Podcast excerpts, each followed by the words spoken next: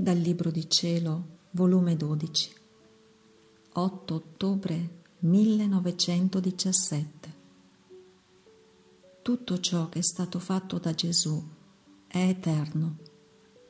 Le anime che amano Gesù lo suppliscono. Continuando il mio solito stato, il mio amabile Gesù, quando appena è venuto, e stando io molto in pena, mi ha detto, Figlia mia, ciò che è stato fatto da me, tutto è eterno, sicché la mia umanità sofferente non doveva essere per un tempo, ma finché il mondo sarà mondo. E siccome la mia umanità in cielo non è più capace di patire, me ne servo delle umanità delle creature, facendole parte delle mie pene, per continuare la mia umanità sulla terra.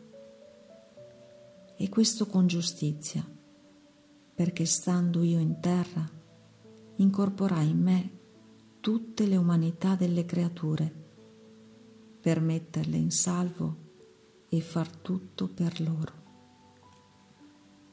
Ora stando in cielo, diffondo questa mia umanità in loro, specie a chi mi ama, le mie pene e tutto ciò che fece la mia umanità per il bene delle anime traviate, per dire al Padre, la mia umanità sta in cielo, ma anche in terra, nelle anime che mi amano e soffrono.